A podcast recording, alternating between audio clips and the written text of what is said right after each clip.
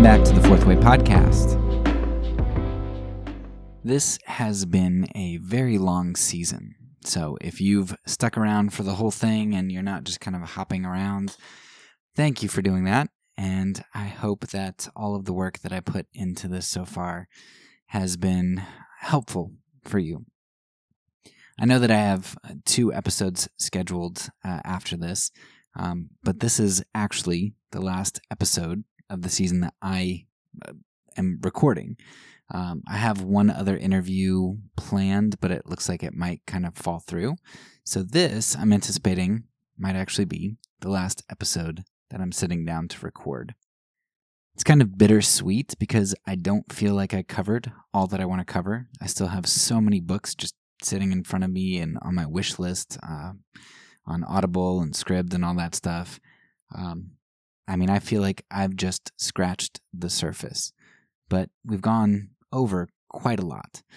So I think at this point, it's important for me to kind of um, relay one last little bit of information and episode to kind of round things out a bit and then let you do the legwork wherever that takes you, uh, whatever field of interest, uh, whether that's truth or consequentialism or propaganda or government or you know whatever. Um, hopefully this this has been helpful for you. But for me, for this kind of last episode of of significance, um, I want to talk a little bit about truth and and come back to the issue of nonviolence. I want to talk about why I think truth is important and how that fits into the topic of nonviolence because this is a podcast that um, got started focusing on issues of nonviolence and I told you at the beginning of the season that propaganda is is related to violence because of the way that it, it seeks to control and the way that it masks violence. So I want to get into those two topics today uh, truth and violence. So let's just recap a little bit. I, I, want to pull out what I think are at least eight uh, reasons that truth is important. Now, th- throughout this season, we've talked about truth uh, a little bit, at least the, the manipulation of truth. But that uh, f- for the first two thirds of the season, that didn't necessarily mean that uh, truth was inherently a good thing. Uh, and we just explored that when we got into the philosophy and, and theological sections, where we took a look at well, what about lying to the murderer at the door, as Kant put it? Like, is truth really always the best, or is the avoidance of falsehood really always the best? And so here are eight reasons why I think truth should always be valued. Number one, there is a correspondence with reality. Uh, I was just reading uh, Peter Kreeft's book. Uh, what is it called? It's right here on my desk. Making Sense Out of Suffering. Uh, a really great book about the problem of evil and suffering.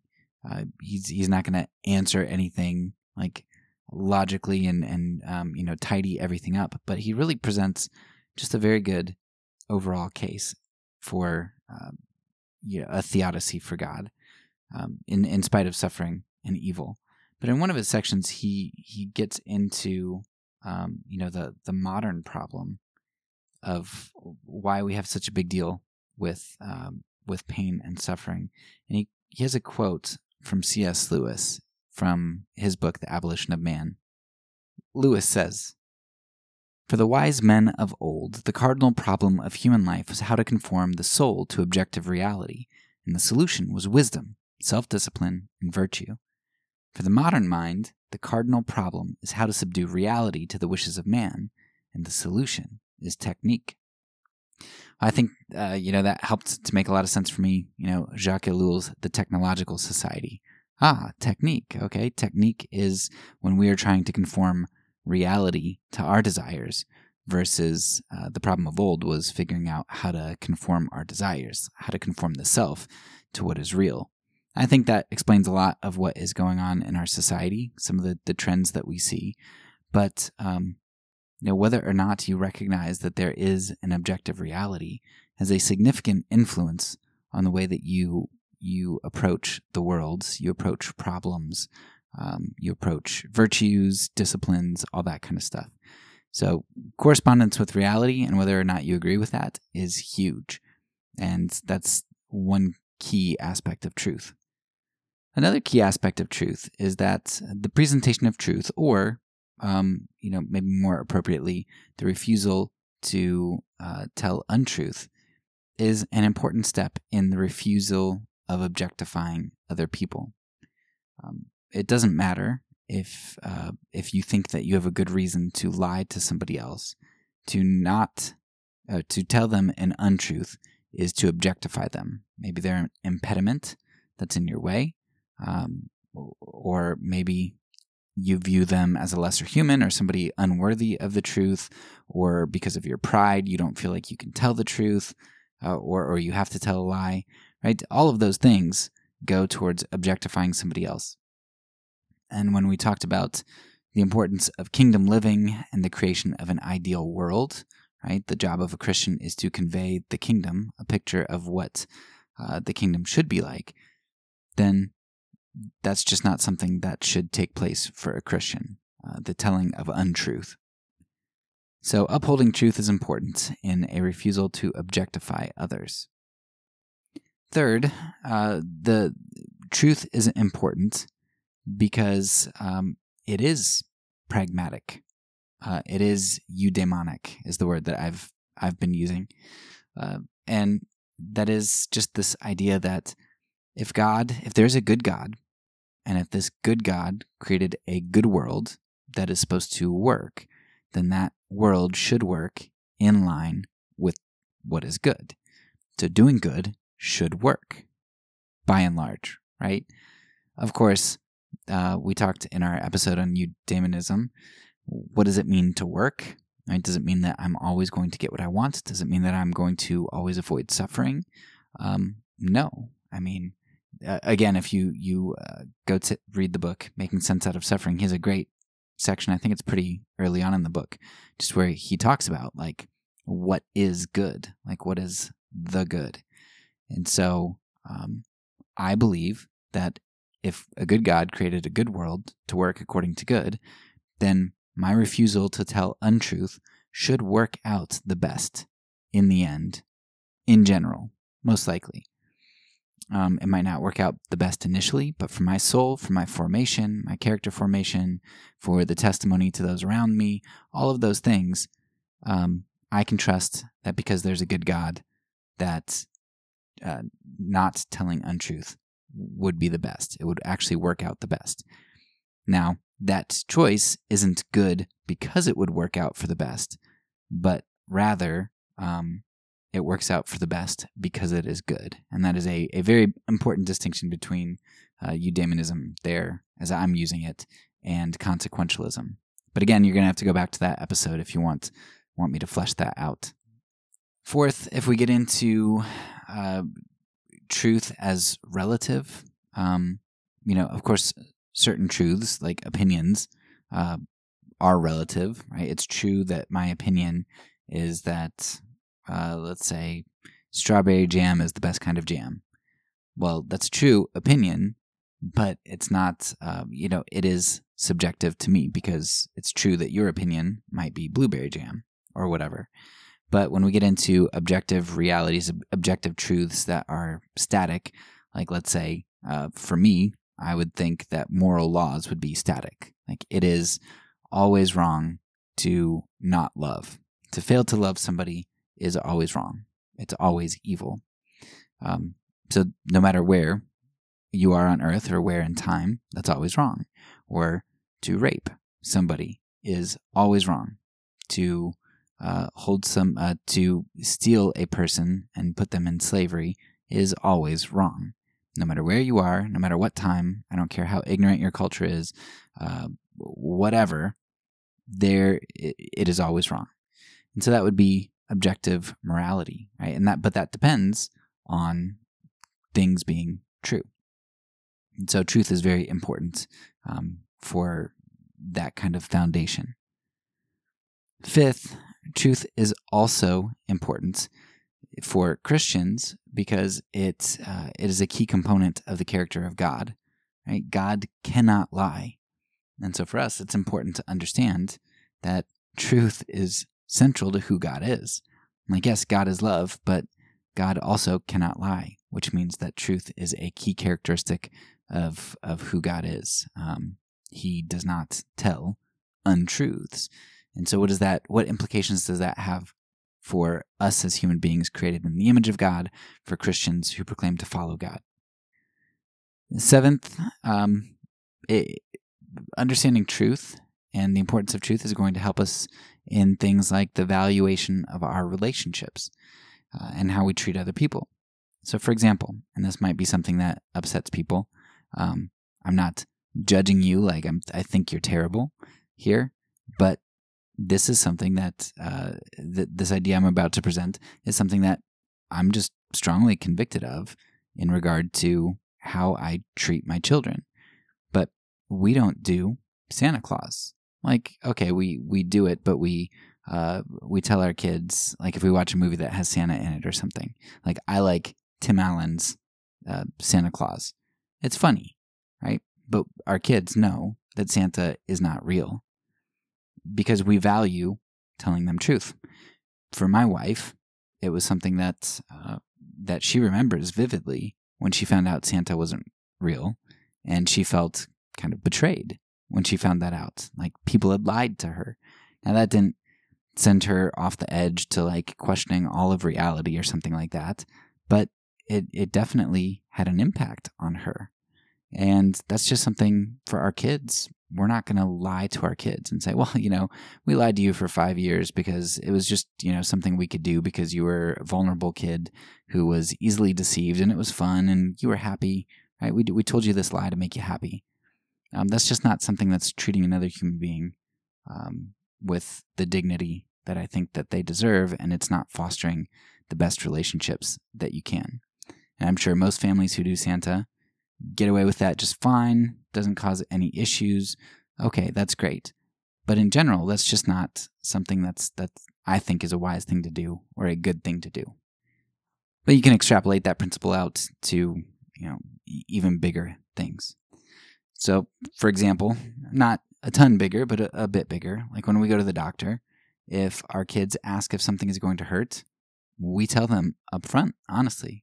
We say, yeah, it's going to hurt, right? And sometimes we say, well, it's only going to hurt for just, just a second and then it's over. Or we might say, yeah, it's going to hurt for a little bit, but we'll be there with you.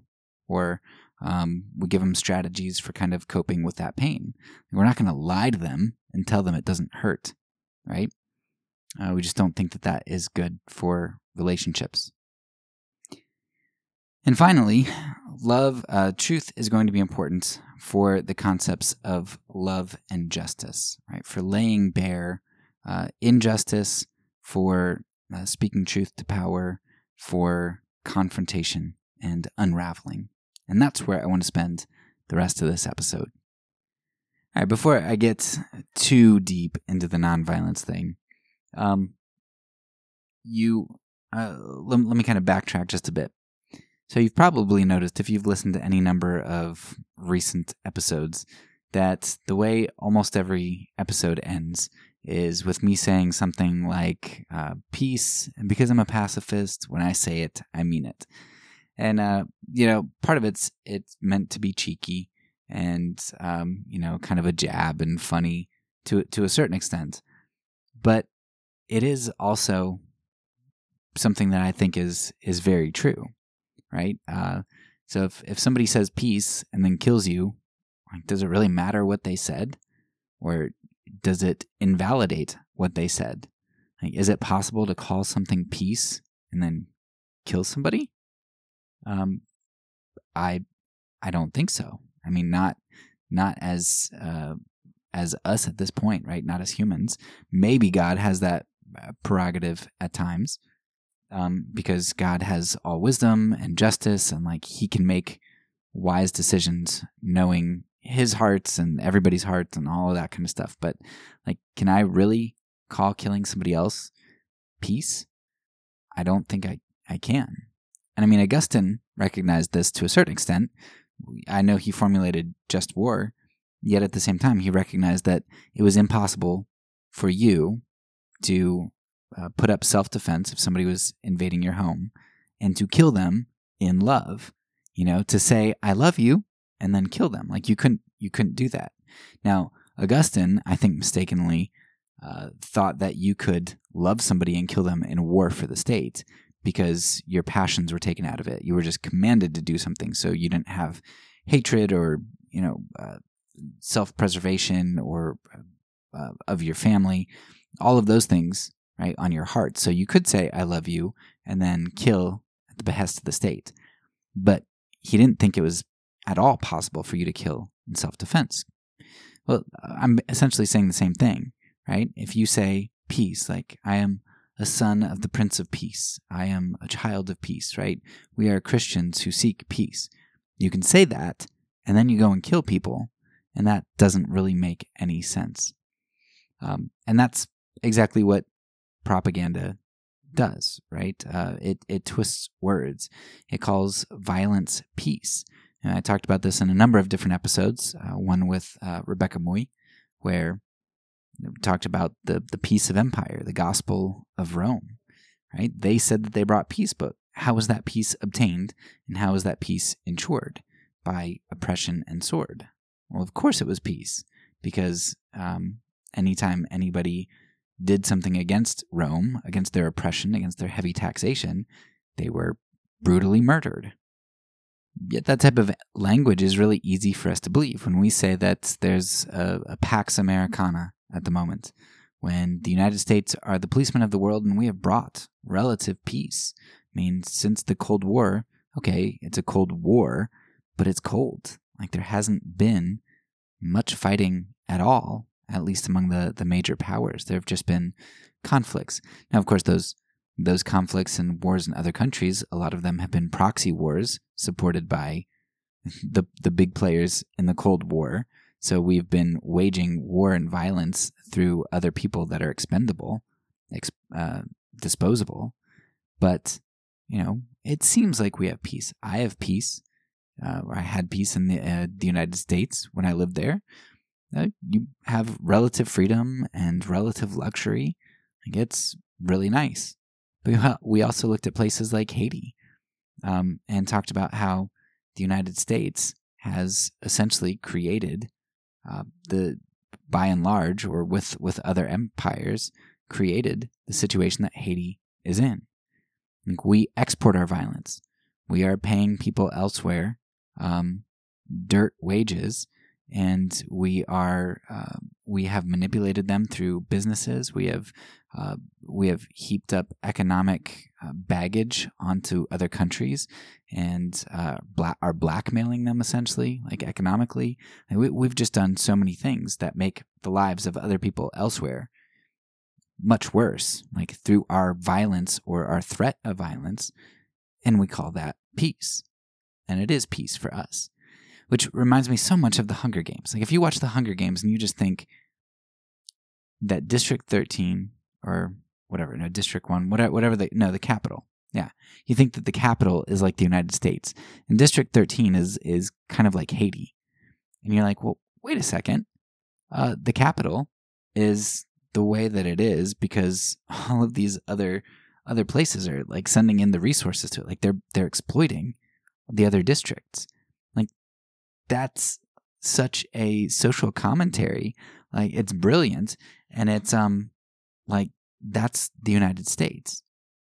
Um.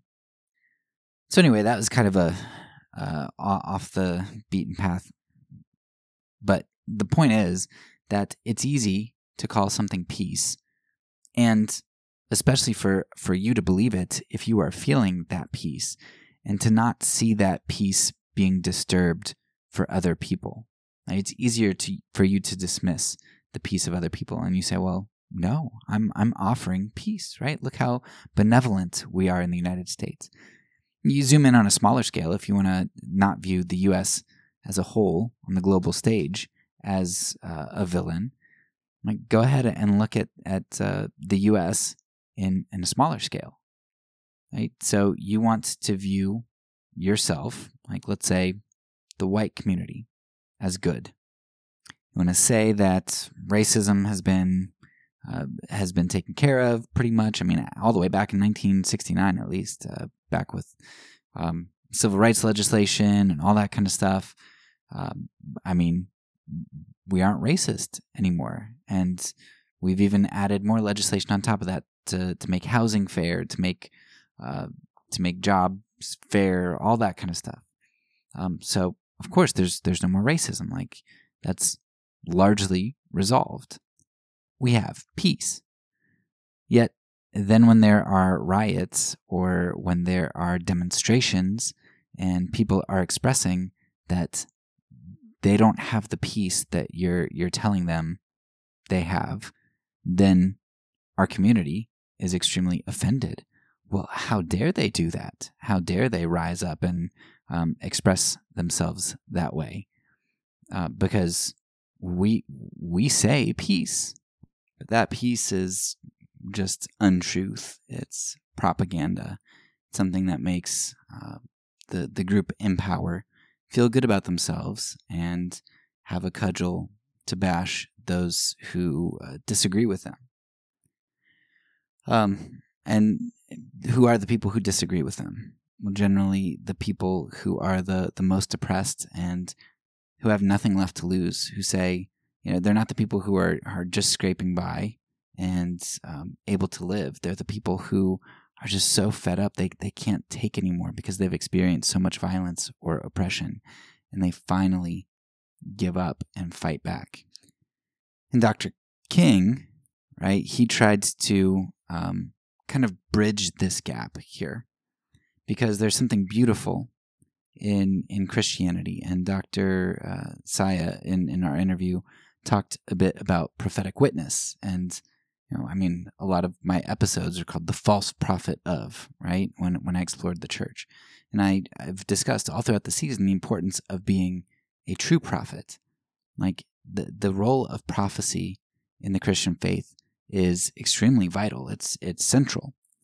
Um, and so what Dr. King did is he took this this beautiful aspect of Christianity, which says we are to be prophetic witnesses, and um, we are to be prophetic witnesses on behalf of the oppressed. So sure, the oppressed when when they get tired and when they get fed up, uh, they they will cry out. But as Christians, we are supposed to enter into that and cry out with them and for them. We are supposed to be their advocates. And look at Job. Job is a, a great example of that. But he talks about uh, his advocacy for the poor and the widow. Uh, James talks about how true religion is to you know, uh, go to the, the widow and the orphan in distress. Dr. King and uh, other modern prophets and prophets of old, they recognize this type of thing and they um, tap into that and direct that uh, the voice of the oppressed and speak on behalf of the oppressed in a way that um, that people will hear. And at the core of prophetic witness is what we're talking about here in this episode, what we've really been talking about all season. The, the core, the kernel, uh, is truth. The example that I go to all the time, and I forget if it's the, the Selma March or uh, something around there, uh, but whatever it was, it was it was one of these uh, times where you had a bunch of kids, like little, pretty little kids, show up during the civil rights era, and I mean, when you have kids on TV being beaten or arrested or their dog attacks and fire hoses, and all they're doing is marching peacefully, like that reveals something, right? If if you have um, all of these th- this white community in the South talking about um, you know the importance of of community, the importance of structure, the importance of uh, you know keeping the peace and all of this stuff, and you see a bunch of black kids walking around, and simultaneously you see the just hatred and vitriol on these white people's faces, and you see them unleashing attack dogs and beating people who are just walking. Like that reveals the truth that you can keep saying peace all you want. you can keep saying these untruths all you want, but nonviolence and prophetic witness, its job is to reveal the truth. You can't deny that truth. So, sure, a, a lot of uh, nonviolent action has become street theater today. I mean, I, I talked about Benjamin Lay a little bit, and, and some of the things that he did were theatrical. And, like, that is great, right? That can be important, that can be helpful. But I think the best prophetic witness, the best nonviolent action is is the type of action that reveals the core truth that you want to show. Gandhi has another famous one, right? The the salt march, where you just had people going to take salt. Like, why should they not be able to have salt? Like, why should Britain be able to, to tax that and take money from it? Why why shouldn't they be able to do that? To have their own salt? Like that doesn't make sense. Okay, they walk to get salt, and while they're walking to get salt, they're gonna go get beaten. And they don't raise a hand to even defend themselves.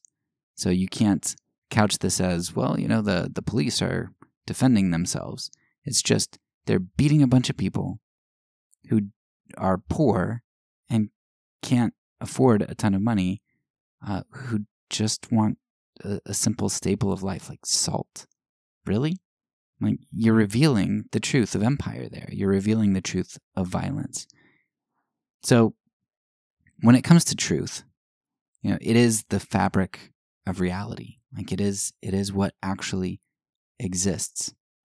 And you can change definitions and you can um, you know, make things murkier and uh, propagandize and whatever you want to do. But there are other ways to expose uh, the untruth of something besides through words. And that's what prophetic witness does. That's what nonviolent action does. It exposes the untruth, the untruth of empire, the untruth of false peace, um, the untruth uh, that abusers uh, are are using, whatever untruth it is, and it does that through the truth of one's life laid bare. It happens through suffering. It's not an easy truth to bear. And it's just like the cross, right? Jesus went to the cross. That was a, a big form of nonviolent action. And sure, there was plenty of other big stuff going on uh, in, you know, theologically there. But I mean, one aspect of it certainly was that he was showing, he was revealing what what the religious institution was, and he was revealing what the political empire was, and what that does to people who seek justice and who love mercy and who want to walk humbly with God. Religious institutions, or institutionalized religion, and um, political structures, empires, they kill those kinds of people because those kinds of people take away power. It's better that one man die for the nation than that the whole nation perish, right? Well, the one man or the, the one group of people that will always be sacrificed on the altar of empire and institutionalized religion are the prophets. There's a great quote in this vein from Philip Berrigan, um, where he says, quote, The poor tell us who we are. The prophets tell us who we can be. So we hide the poor and kill the prophets. End quote. And that's pretty much the summary of this season, isn't it? Talk about doing justice, and we've explored a lot of injustices that have been done by various groups, all the way from individual abusers up to the systematic nature of, of government. There's a lot of injustice that's done.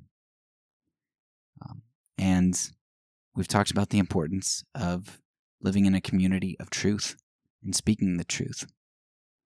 But truth, especially in an era of propaganda, which I don't know that there's ever not an era where governments and such don't propagandize, but living in, in such a heavily propagandized era because we have uh, so much media, um, it, it seems like uh, it's impossible to escape all of the lies being touted.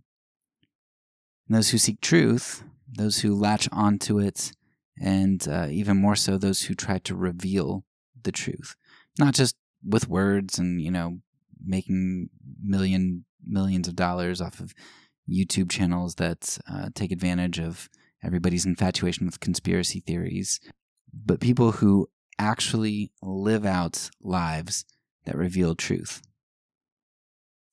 We uh, we kill them, or find other ways to silence them. This is in part why I think it's so important that I ended the season the way that I did, talking about discipleship and truth. Because the goal isn't for you just to know about propaganda and injustice and just to be able to spout off about various conspiracy theories. It's for you, for me, for us to be able to go out into the world and to bear the truth because that's how good is done in the world. That's how the world changes through through prophets who bear the truth, who refuse to bear untruth and to call something uh, something not what it is. Right? We call a spade a spade. We're not going to call empire saviors. We're not going to call war and death peace. We don't do that.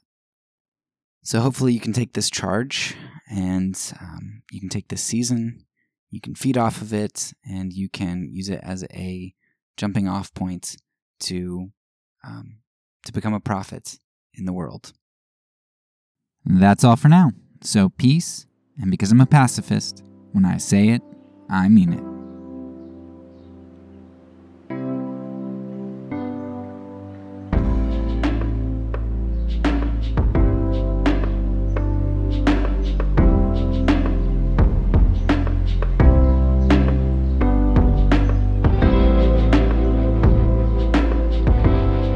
Podcast is a part of the Kingdom Outpost Network. Please check out the links below to find other great podcasts and content related to nonviolence and kingdom living.